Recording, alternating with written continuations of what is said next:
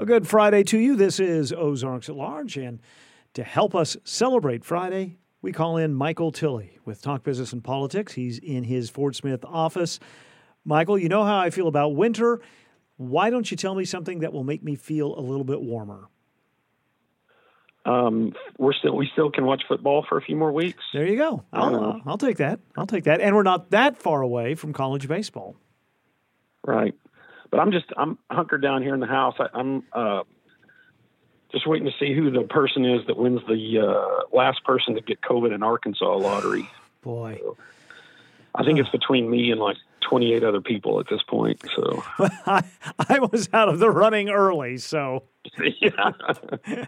I, I now was, that I've now that I've said that, now that I've joked about it, I'm sure COVID's going to be knocking at my door tomorrow. Like yeah, it's everywhere. Hey, funny boy, here we here I am. it is everywhere.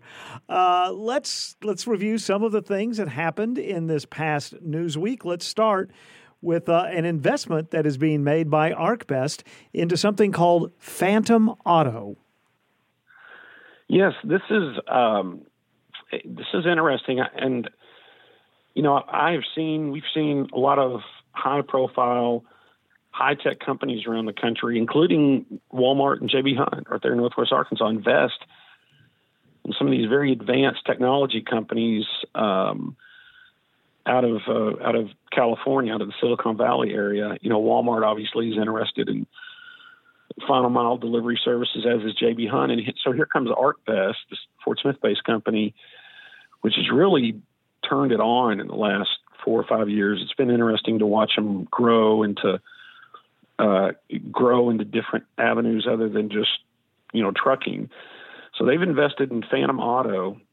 It's a twenty-five million dollar investment.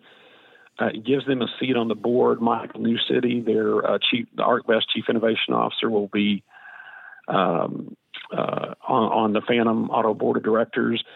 In Phantom, what Phantom has done and where they've gained some attention nationwide um, is in a unique um, software that uh, that allows for automated driving. For example, uh, one of the things I found interesting, there's a Forbes story on this company where they apparently have one of the best software platforms uh, for forklifts, robots, and other type of operations inside a warehouse. So if you want to um, either reduce the labor cost or you want to increase efficiency, however you want to look at it, um, this company is at the forefront of doing that. And so if you're a company like ArcBest with um, a growing logistics brand, a growing logistics service, um, you know, they just bought uh, Molo, a company out of Chicago, $250 million deal for the logistics um, shipping services. So you start combining all that then with the software to make that more efficient. Um, I mean that that could be big things, and mm. so uh, ArcBest, which was you know ten years ago, was primarily a less than truckload carrier, uh, will at some point we're going to consider it almost like Walmart. We consider Walmart. It's now. Do you define them as a retailer or a technology company? Mm. And that will be the same, I think, for ArcBest at some point. Are they just are they a trucking company or a technology company? And I don't think there's. I think the answer to that is yes. You know, they are. Um, and ArcBest announced one thing I thought was interesting. They have not, if they had, I've missed it before. But they said they invest approximately four percent of their annual revenue uh, in um, the technology and innovation. Now, keep in mind the revenue for the first nine months of this year, or first nine months of 2021, we'll get the full year here in early fe- February, but their revenue in the first nine months was two point almost 2.8 billion. So four four percent. Mm. That's not a. You may think four percent is a small number, but the amount is not out of two point roughly 2.8 billion. Um, now, 25 million, again, on an, another point of perspective, may seem like a lot to you and I, especially to journalists like us who don't, who will never see 2.25 uh, million unless no. it is in print. But um, they had cash and cash equivalents at the end of the first nine months of about 408 million. So they are a company. Uh, Judy McReynolds, the CEO, chairman, and president there. Um, she has the wherewithal to to make these kinds of strategic investments. So, uh, at a time when cash is king in the corporate world, um, they're they're ArcBest is well situated.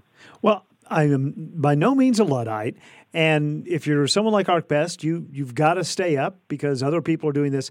But when I hear about these forklifts that can be, you know, don't need a driver, I do also think about, well, there are some jobs that won't exist in the future. Right. Well, that there won't.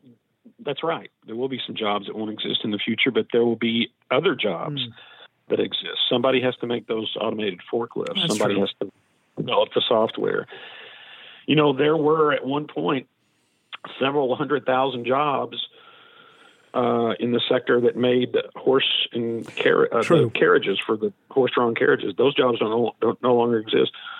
No one is bemoaning that.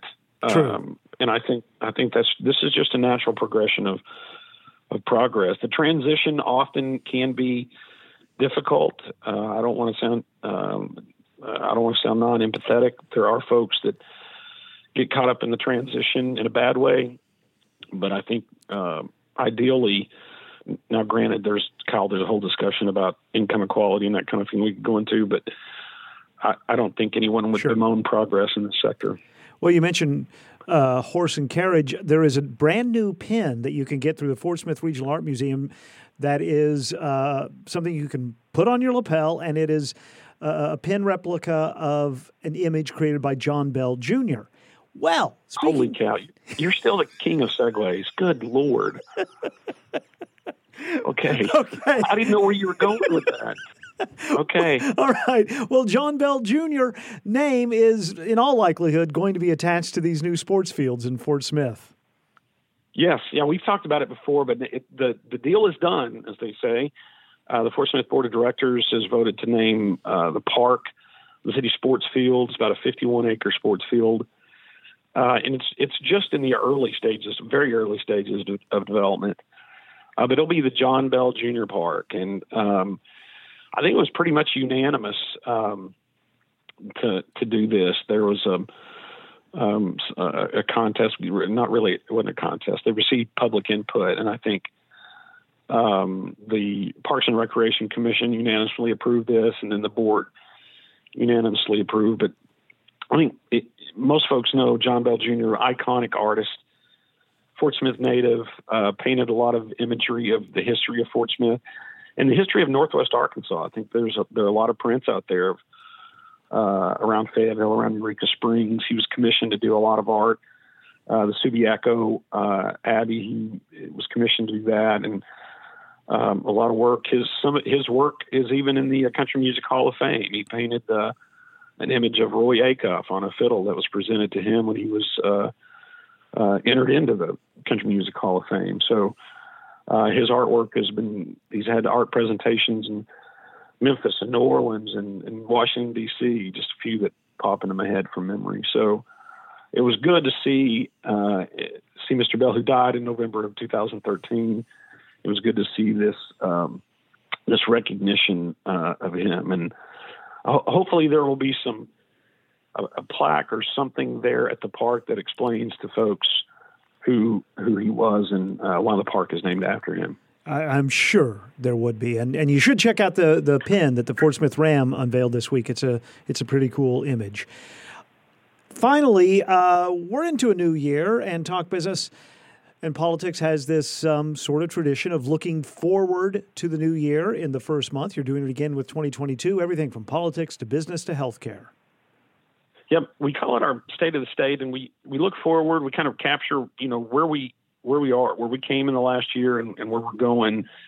Um, but it's a, it's what we call our state of the state report. It's a special section on our website.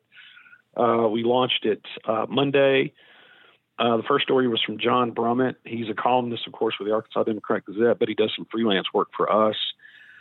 Uh, it is a great piece. I think anyone who's who's deeply uh, involved in the political scene in Arkansas to the political novice could would read and get something and and enjoy the story. It's essentially he takes a look at the politics of 2022, which really, and Democrats may not like this, but really the the political battles, the key political battles in 2022 are among conservatives and what John Brummett calls no prisoner conservatives. So, um, you know, it's that's that's where the key political battles will be. But we're taking a look at uh, education, um, healthcare. We're going to have um, uh, stories about technology, uh, banking, uh, trucking. Um, so the it's it's about a two week rollout of stories, but we'll have one almost every day. And I would, uh, if if you want to, if if maybe you've been um,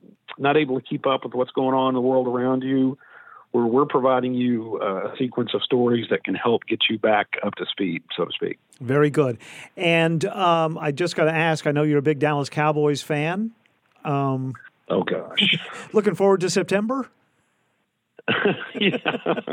That was uncalled for. I'm yeah. sorry. yeah. Uh, well, it could be worse. I could be a Royals fan. There you go. Well played. Well played. Michael Tilley is with Talk Business and Politics. You can read about what we talk about at talkbusiness.net. No, we don't rehearse our conversations. Michael, stay well, warm. talk to you next week. All right. Yes, sir. Yes, sir. I hope so. Thanks.